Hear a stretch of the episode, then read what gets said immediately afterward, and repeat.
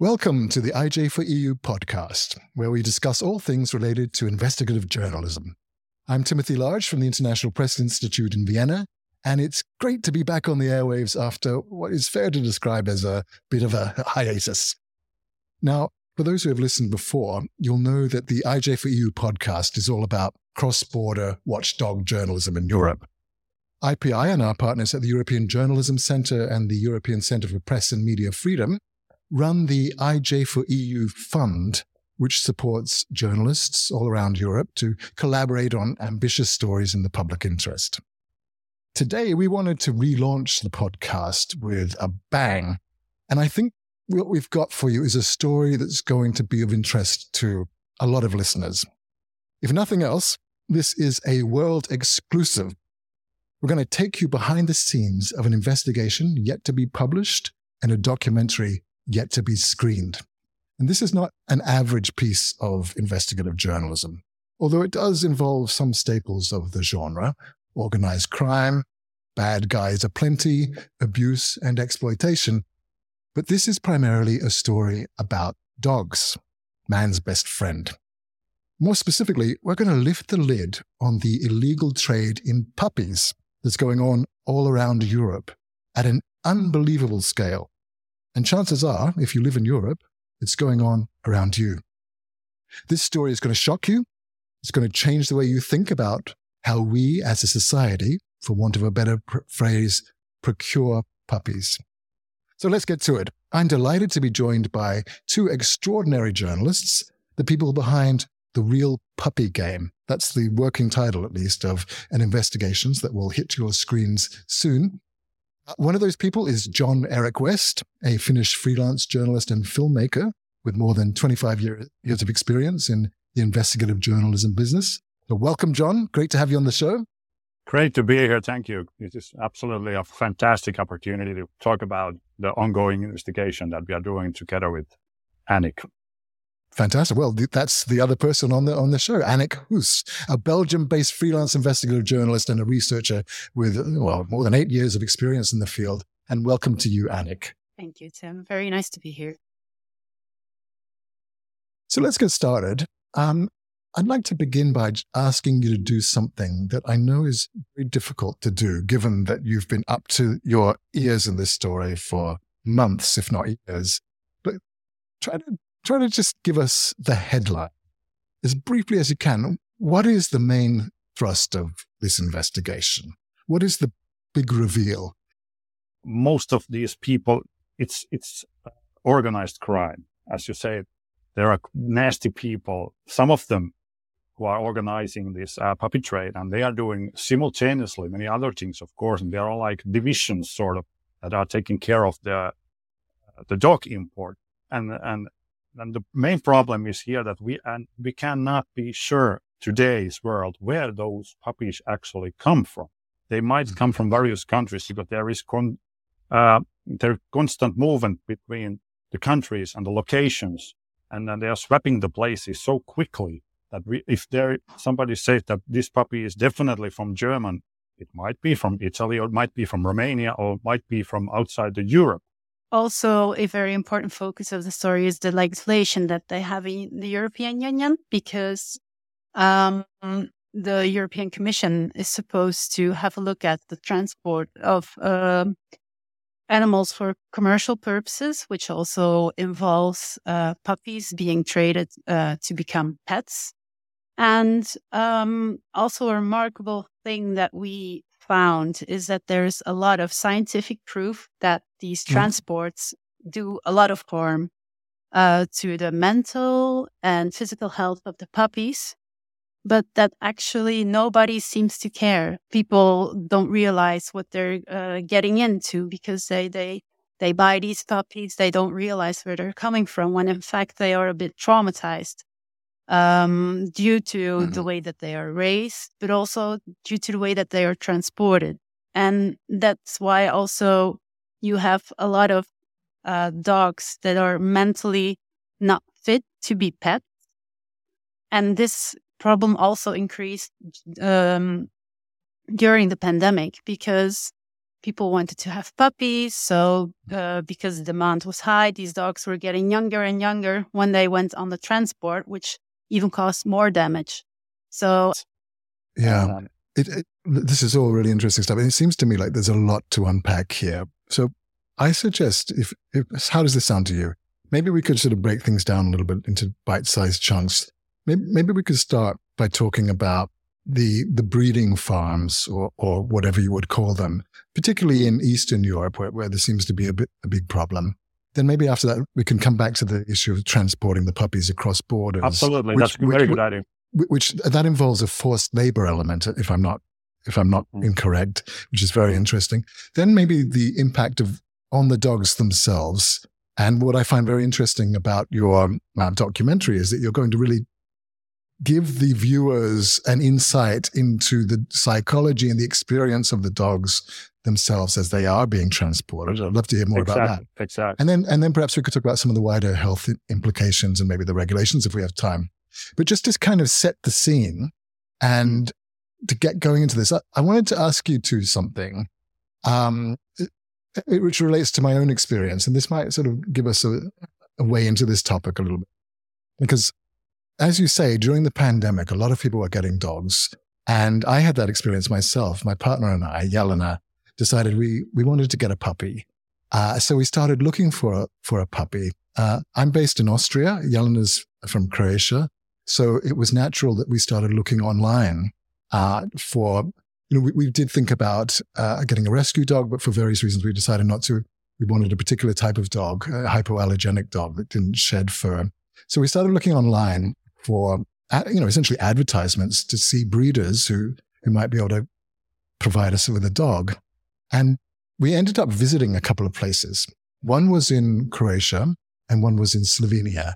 And they were very, very different experiences. The first one in Croatia, we went. And the second we got there, I had a very uneasy feeling. I, uh, first of all, it was in the middle of winter. It was very cold. And yet the breeder, breeder in quotes, um, made us sit outside, didn't even take us in, sort of wheeled out this very sad looking golden retriever who was heavily pregnant, who seemed to be sleeping in some kind of a, a shed or a barn outside in this kind of concrete yard. And everything about the thing just, it, it, it didn't feel right. I felt very uneasy. So needless to say, we didn't, we didn't get a dog from that place.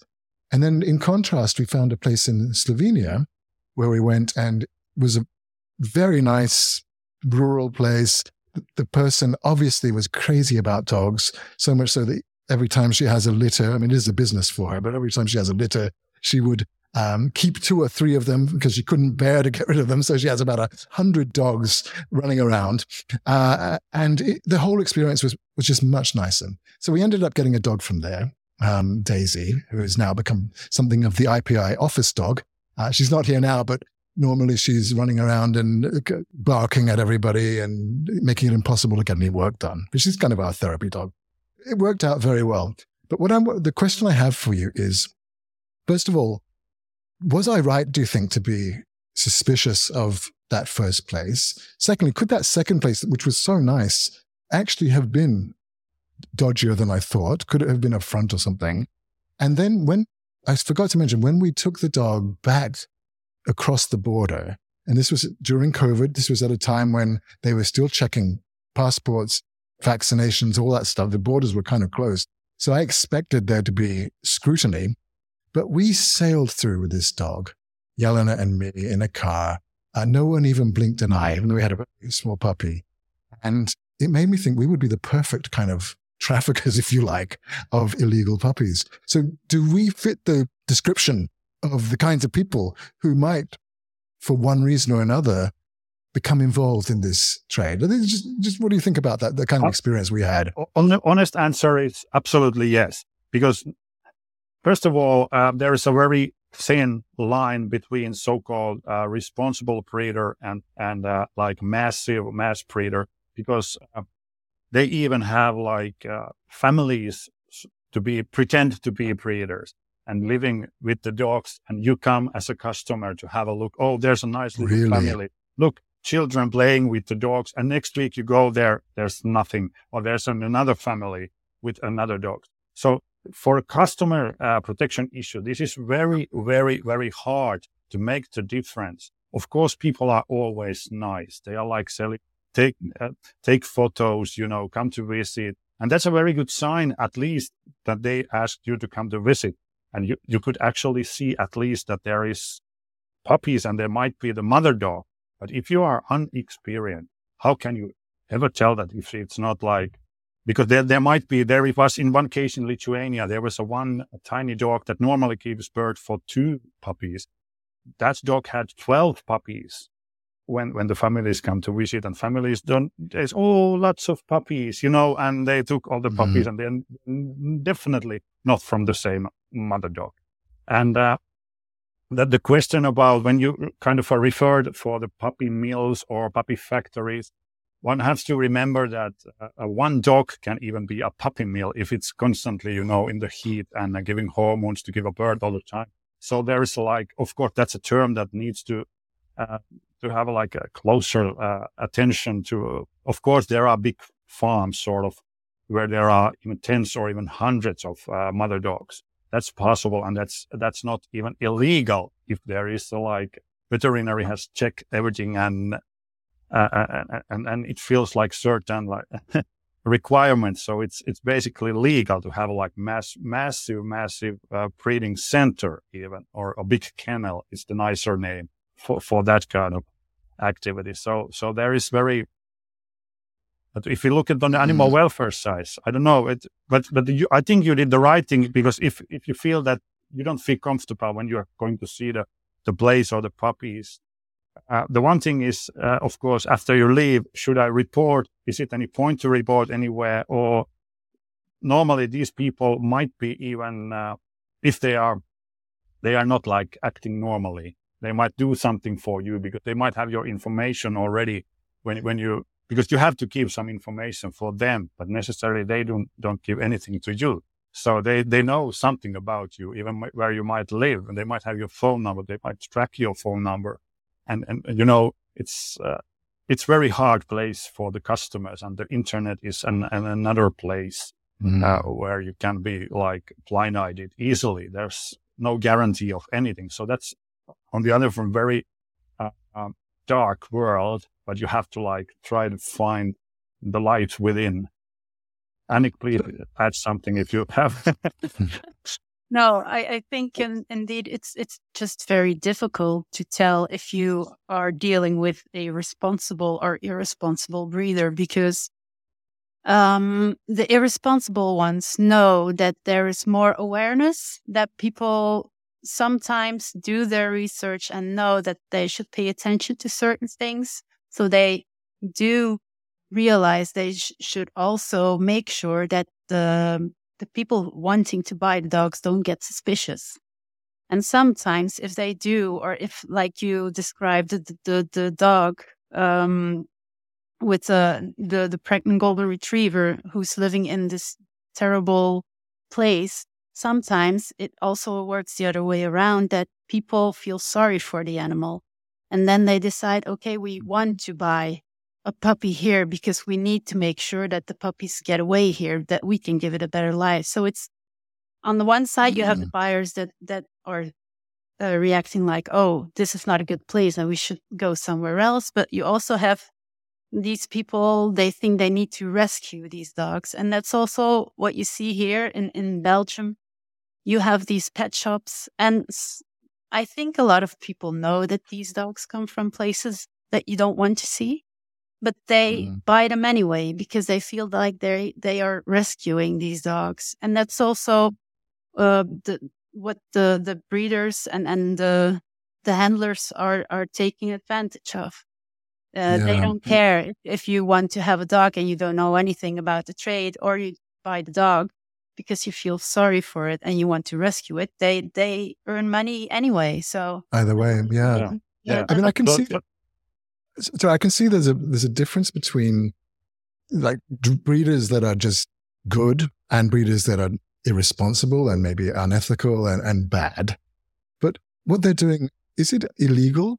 Uh, and where is the organized crime in this? Uh, because well, obviously well, they're bad breeders, but yeah, yeah. Hmm. And I was just about to say that even some uh, so-called uh, serious breeders, good breeders, they might be legitimate. They have a one litter each year, for example, but they have other dogs that they, they are, and they sold those puppies on the gray market because some of the people don't, they don't want to see the pedigree. They don't, they don't care about the papers.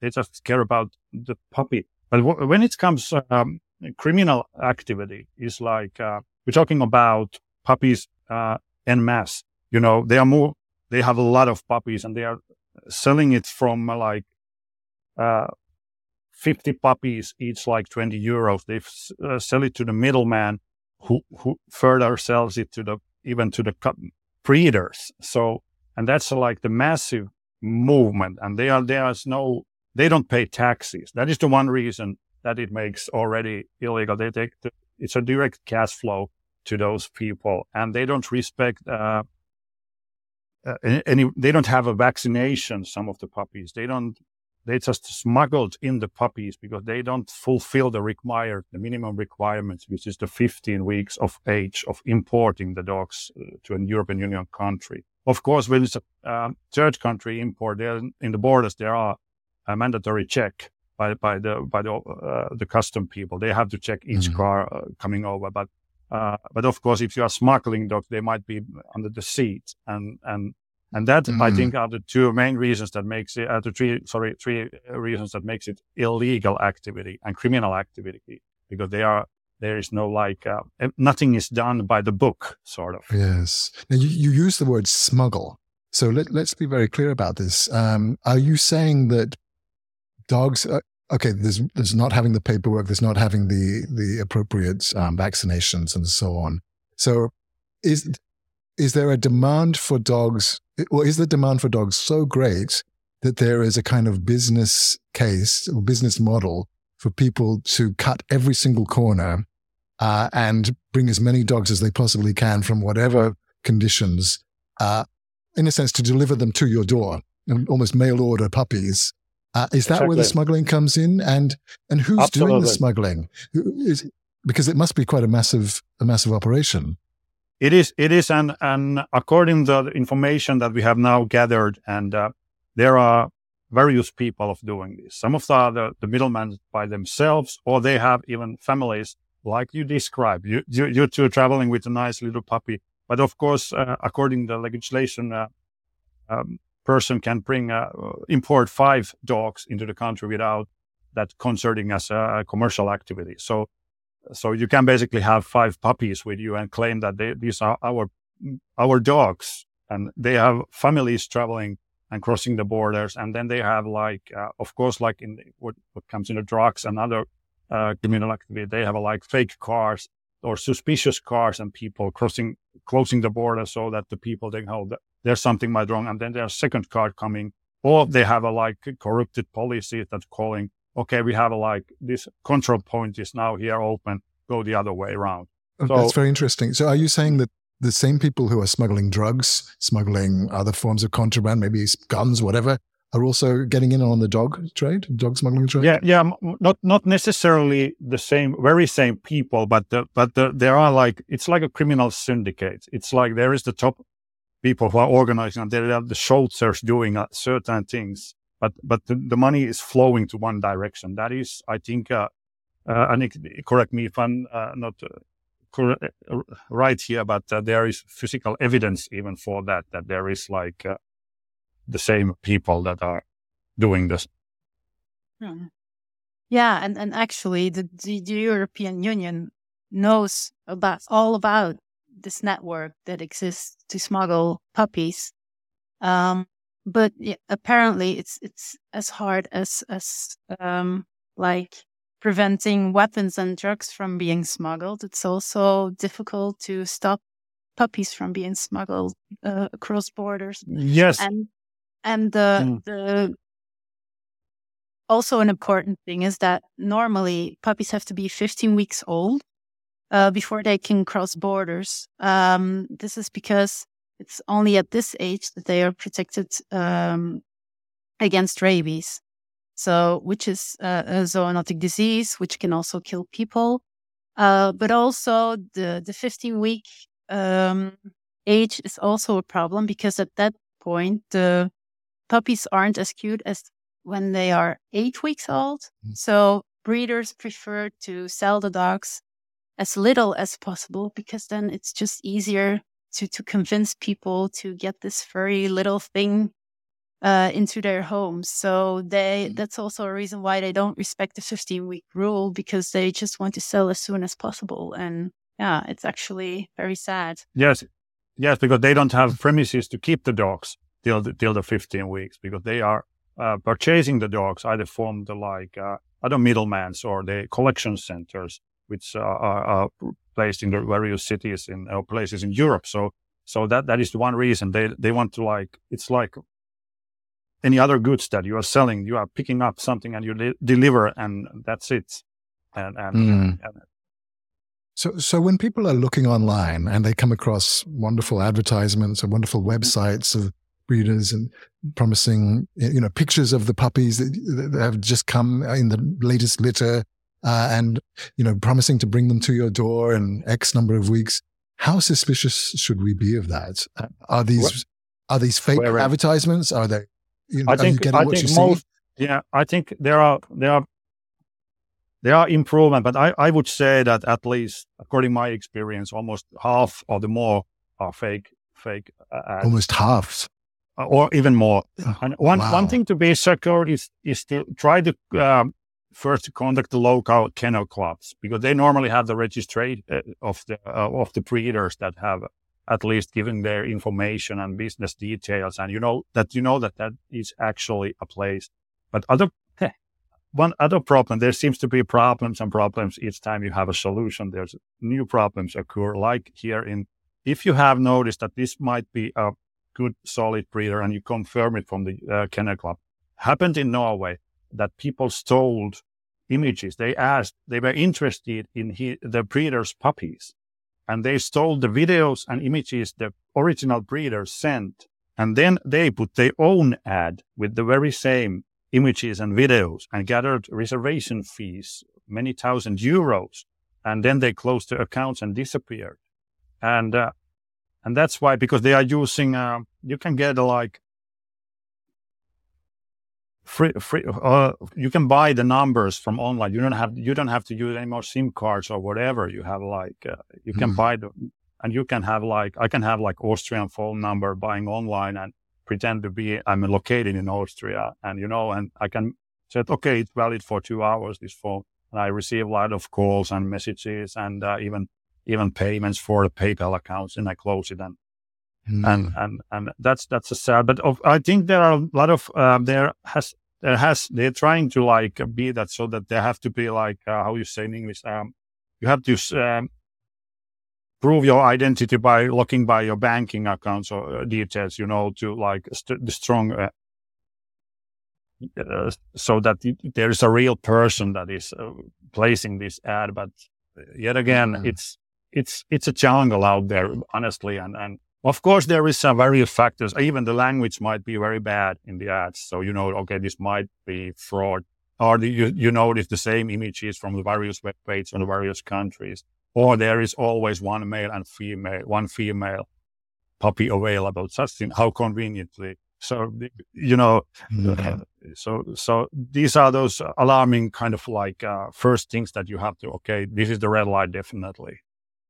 I mean, you talked about uh, this being maybe half or more of advertisements out there, which brings us to the scale of this. Uh, can you put a number on how big this illegal trade is a euro amount or a number of animals per year? Is, is it even possible? Well, well actually, yeah, actually, very very rough estimation. I calculated uh, about the amounts of that.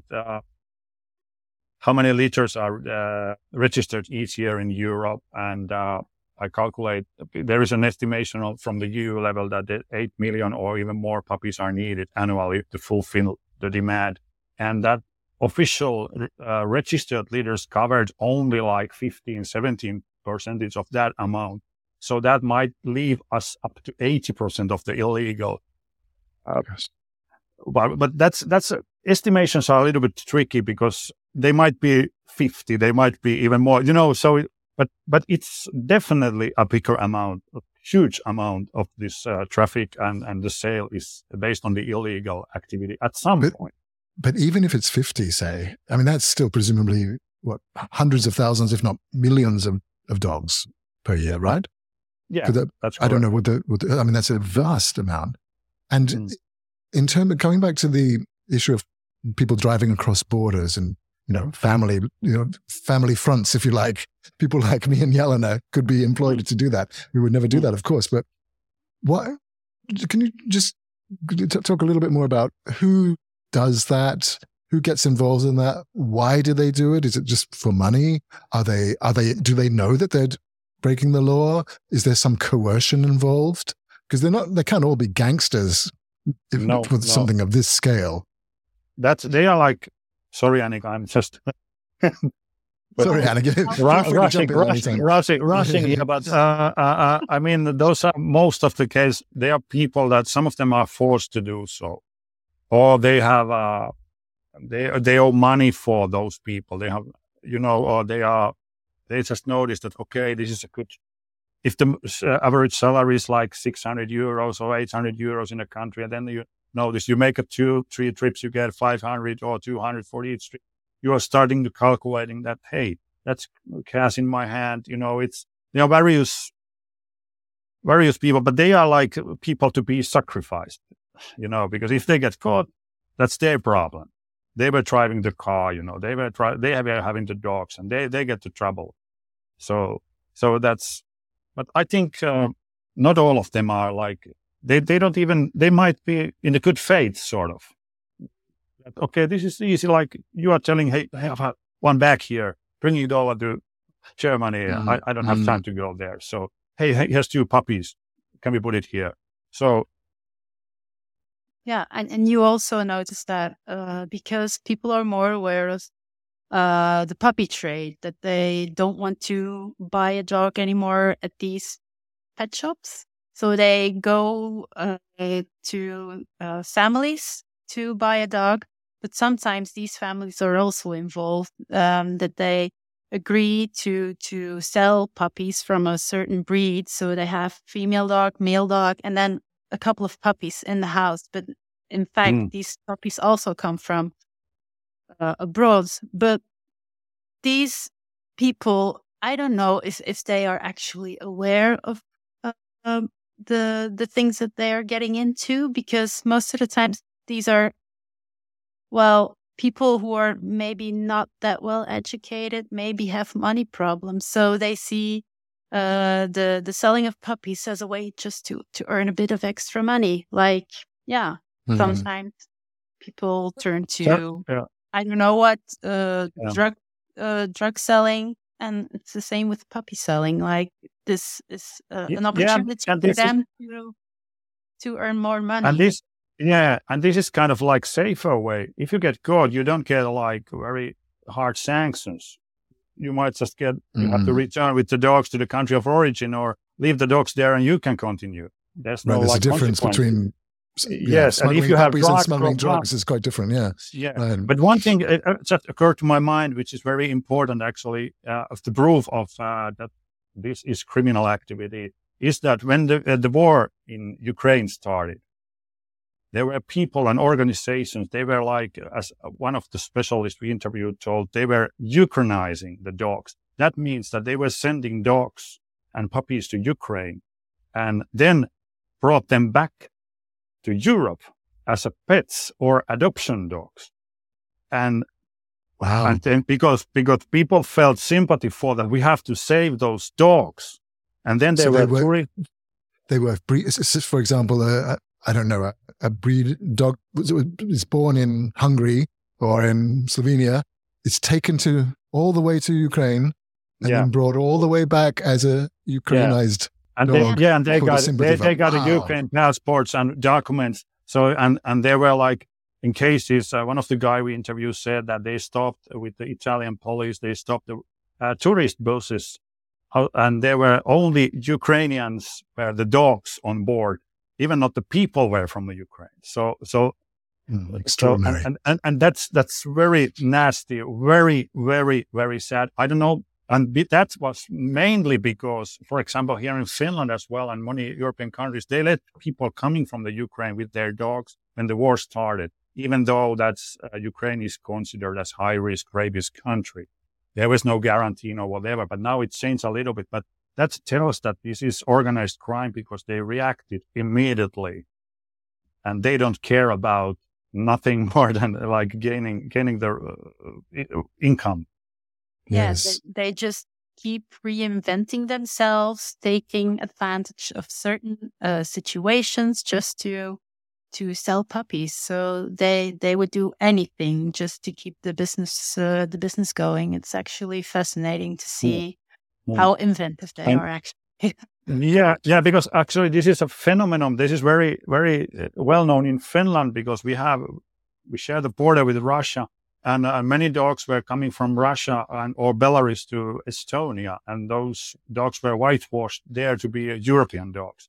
So there's mm-hmm. no basically border control when they're coming from the Estonia as Estonian dogs or European dogs, although the origin was they was in, in, in, in Russia or in Belarus or, or even from Ukraine, they circulated a lot of dogs and, uh, or they transported a lot of lot of dogs from Belarus to Lithuania, where, for example, to Vilnius, there is it's only from 35 kilometers to Belarus border, so there is a pressure, and then this whitewashing is a quite quite hmm. a, quite a normal thing. What in quotes, uh, what what the criminals are doing. It doesn't have to be third uh, third country. It might be even from the like they are whitewashing Polish dog to be like Belgium dogs or you know, it, mm.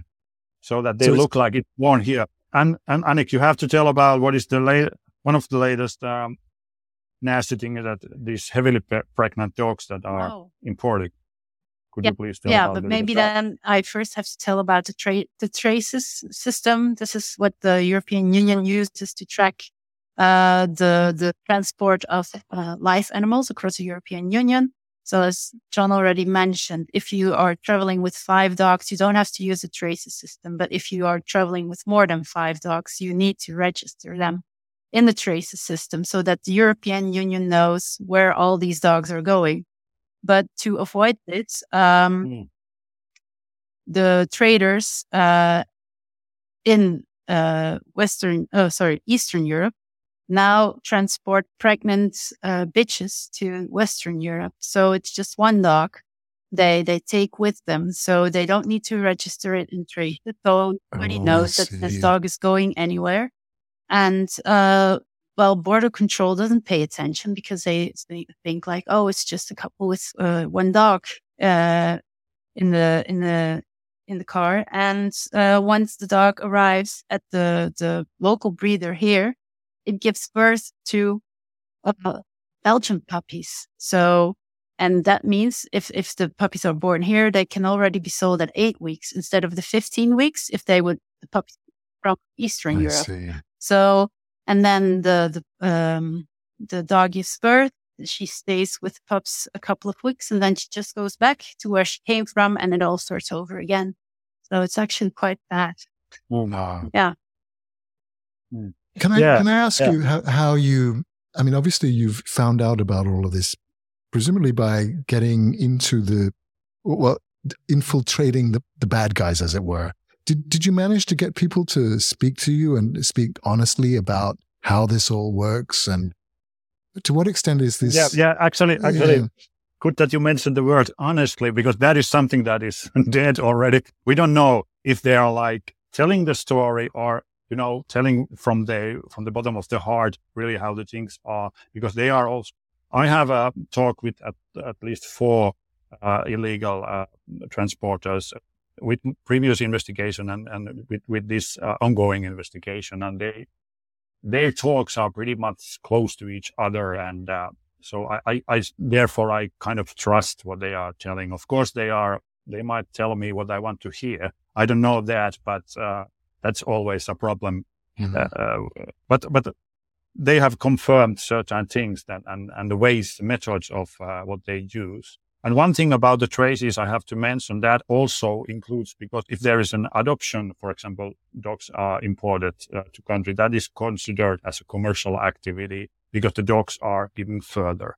And traces also requires that there's an official veterinary checking a uh, the animals that are about to, to go, uh, um, the, the, circumstances uh, where the animals are supposed to be transported and the, the documents. But mm. in many cases, even with the breeders, because breeders also send dogs and their puppies uh, abroad to other, other countries, in many cases, the official vets do not physically see the dogs that are going to be sent. They only want to see the papers.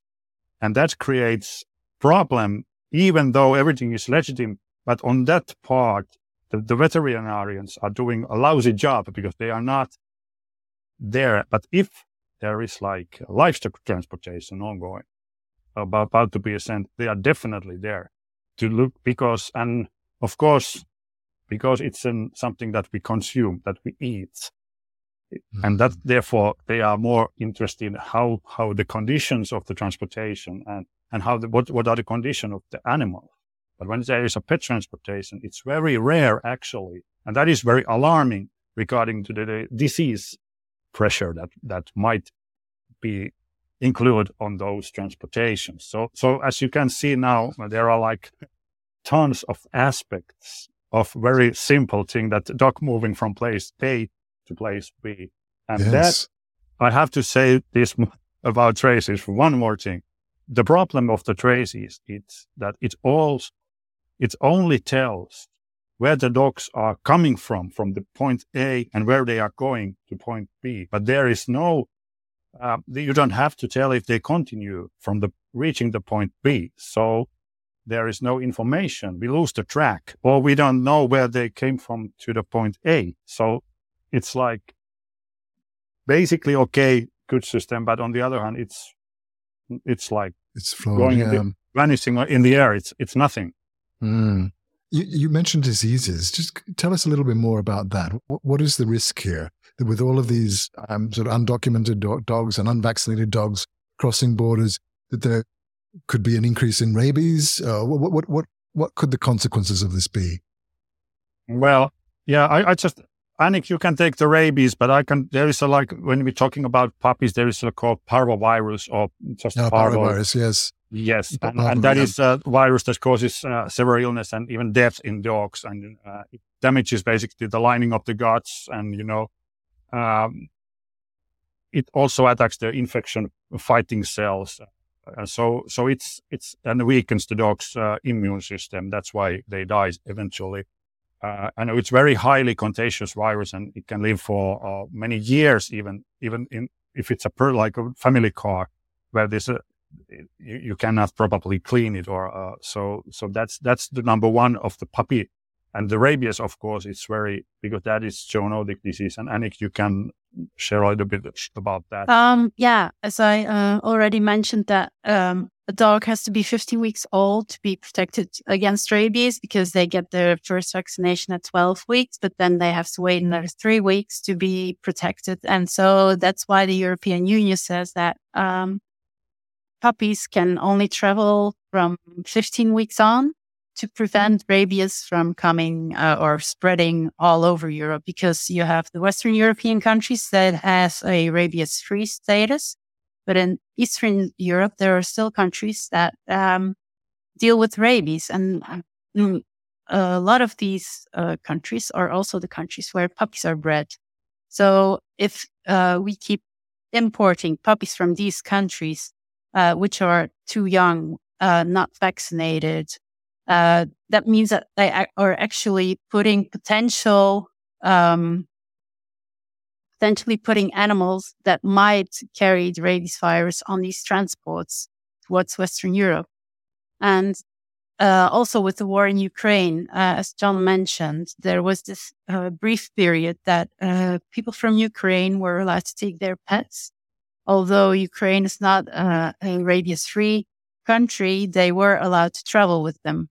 And uh, that was also a bit of a concern. And now, especially seeing that the, the criminals use Ukraine to, to uh, whitewash um, pets, uh, we keep, or I think at this moment, uh, that we are actually importing puppies from uh, countries with rabies, um, yeah, the amount of puppies is, is higher than ever before. So, yeah, I mm. think it's a a potential danger, and and a lot of countries have uh, done a lot to to eradicate rabies, but nobody seems to care about all these puppies coming into the country uh, might exactly. have rabies. Mm. So that's actually um, something. Um, yeah, it's difficult to to realize that this is not a, a an important uh, uh, thing.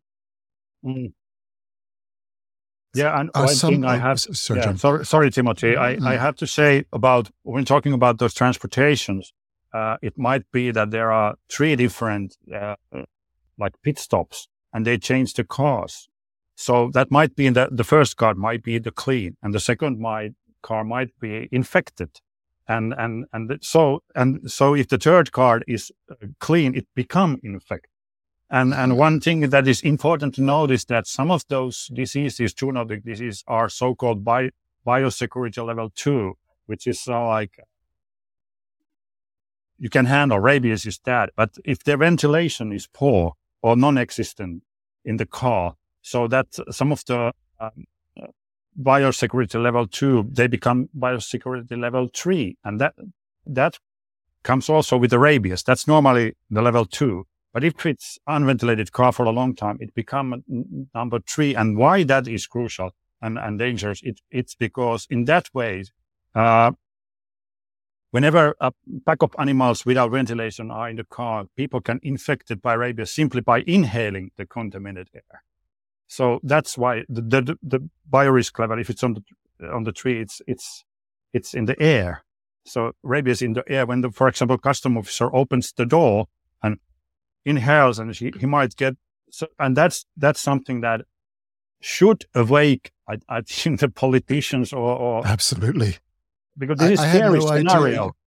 I had no idea you could catch rabies, as it were, through the air. I thought you had to be yeah, only only if like if the ventilation is poor and, and for a certain time. So and and it, there is a possibility that it becomes the biosecurity level three. So so and that's very uh-huh. alarming. That's very alarming. That's very alarming. Yeah. Well, several questions spring to mind now. Uh, first of all, are some some breeds of dogs more likely to be part of this illegal trade? So, in other words, when people are thinking about dogs that they, that they like to have, should they be aware of certain breeds, or are they all equal, as it were? And secondly, it, what what should the authorities be doing? Um, what, what, what does the law say, and what more can we do? To, because obviously, we have a very serious health, public health threat, if nothing else. Never mind the experience for the dogs, which I'd like to get to in a minute, actually, um, from the dog's point of view. But yeah, so what about that? Maybe, maybe those like uh, top three dogs, all the breeds are uh, like tiny companion dogs, like uh, little Chihuahuas, Yorkshire Terriers, uh, uh, West Highland Terriers. You know those family dogs, sort of. Uh, I, I, think that, mm-hmm. and of course, from some part of the world, they are interesting to uh, import those like Amstaff and pit bull type of uh, dogs, fighting dogs type of dogs. Fighting dogs is, of course, a little bit generalizing the amount of the dog, but you know, those type kind of dog, dogs, uh, I think it's companion dogs, definitely, because they are tiny, tiny puppies and you can squeeze them under the seat or wherever you want to do. Mm. But, and, and what should the authorities do? Is it a matter of treating dogs as they would livestock, for example? You mentioned that the, the, the checks are of a completely different order of magnitude for food that we eat rather than for companion animals. Maybe, maybe, maybe there's yes. And no, no, you, go ahead. Please. uh, well, maybe, maybe for some reason uh, there is no. They are not taking too seriously. Maybe they are not maybe maybe this uh, disease thing must be like better explained to people. Sorry, I'm starting. I have to take a like. This is not vodka; it's only water. You're a Finn. You'd be forgiven for having vodka. yeah, absolutely. Please, Annick, continue. Um, yeah, well, the, the authorities have been trying to do a lot of things like uh, border control, the traces system, um, local legislation. It, it never seems to work. So, what maybe is a solution is uh, make people more aware of uh, the dog trade, but also make people more aware of what it it feels like to, to have a dog, the responsibilities that come with it. Because um, you you can buy a dog online, you can get it delivered to your house. It's just you have to click pay, and it's there. It's it's a it's a living living animal, and yeah, it's as long as people want to have puppies, this trade will just flourish. So I think it's also very important just to, to educate people because they are also the ones who are keeping the trade going. And of course, you have these uh, campaigns from the government and, and to make people aware, but yeah, they apparently don't seem to work. Uh, but yeah, I don't know. What can you do against the trade? It's, um, yeah, it's, it seems to be very hard. What can you do against uh, the, um, the drugs and and, uh, and the weapon trade. It's also something mm-hmm. that's yeah, just so under. Mm-hmm. Actually, they they try. Yeah, sorry, Annie. Oh. They tried in UK to get a legislation that the minimum age of imported dogs would be increased up to six months, but that failed at the parliament at the end for some reason. It was it, it looks that it was going that that might be one thing to increase the importation age. So nobody would want like three month old or six month old puppies anymore. But that that would probably increase so called backyard breeding in the in the countries of uh, within. So mm. so there are there are many sides, and maybe the one problem is the free movement that we have in the European Union. So to and I yeah. talked with the border controls officials. They said they have to prioritize human trafficking guns and drugs and pets are okay. If we find dogs or smell dogs, okay, that's a, well, we kind of caught, but that's it. So it's, uh, it's less important sort of in the eyes of the, uh, decision makers and even mm. the field workers. Of course, they know this and they are afraid of the, of the diseases and, uh, and they are worried. They, they, they sacrifice sort of their health every day there on the field. Mm. One of the things I find very interesting about your investigation, and particularly the documentary that's going to come out soon, is that you try to, in a sense, take us into the world of the, the dogs themselves and, and show us what it's like for them. Could you just explain a little bit how you, you show the impact on the dogs themselves I mean, how do you get in the mind of a dog? How do how do we know what they're feeling, and how do you present that in the documentary? Yeah, yeah, yeah. Well, we don't actually know exactly how do dogs feel. Otherwise, we have to put them in the like uh, magnetic machines, you know, and teach them first to lie down for 10 minutes and, and then we could like uh, monitor the brain activity. But I'm, uh, going to, uh, we have uh, managed to get into uh, transportation. We have managed to put the ca- uh, cameras inside the car on the dog's level so we can monitor how the dogs, uh, the facial movements and that, because that is something that we can then analyze and trying to understand what, how they are feeling. Uh, and of course, I'm, I, i am building the soundscape a bit differently because dogs hear four times better better than us so that I make it like a little bit different and louder, that soundscape. And so, so that is something that I try to understand the chaotic system and, and what's going on there within the, uh, during the transportation and, uh, even, uh, in the, uh, a place of origin, like in the breeding place or if it's a good place or bad place. So, so I try to like, uh, illustrate what I think that they are, feel, how they are feeling and what's, what, what is their emotional uh, state uh, in, in, in, in its moments and of the, of the, Interesting. of the trade. Yeah. Yeah. That, that is, that is a challenge, but I, I, I am very positive that that is something that I hope I, I can do it properly so that, uh, let's say like average Joe on the street can feel and understand what, what a little puppy might go, you know, uh, uh, what's going on in, in this little, little head And when can the average Joe expect to see the documentary? Any idea? Well, uh, I, I, I, I, I, as I told you uh, before we started, in, in I, I'm really hoping that I can finalize in January, and of course, it depends then who's who's willing to show it, or, or the. But I, I am very positive that because we are doing these articles as well, so that uh, this is an issue that have to be taken because this is, as I, uh, it's not uh, very often that you hear about talking about the emotions of the puppies or uh, when when they are transported or how how do these dogs actually feel about this or what we are doing for them or people are doing for them. So and that's one thing. And and you cannot highlight enough uh, about the risks of the importation and movements of the dogs. I have uh, i actually i started to investigate even these uh, emotions a long time ago because i have a long history of uh, adopting dogs from Spain to Finland, and we had an like organization on helping and working with the local people NGOs over there. So, so that is like when I always like liking to watch dogs and think about what what what these little fellows are now thinking of what's going on mm.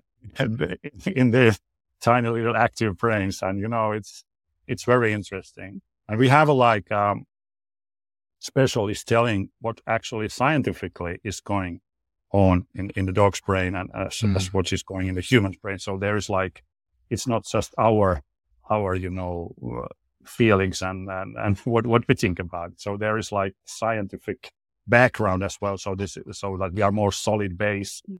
here. Well, we really look forward to seeing the documentary when it comes out. And of course, seeing the articles, which I believe will be out sooner, uh, in the next yeah. few days or weeks even. Uh, so thank you both very much, Annick Hus and uh, Jon Erik West. It's thank been a you. really interesting and eye-opening conversation. I think a lot of people will, when they hear this, they might think twice about their plans uh, to to get a puppy. I hope it doesn't put them off entirely, but no, it no, really no. is an yeah. extraordinary story.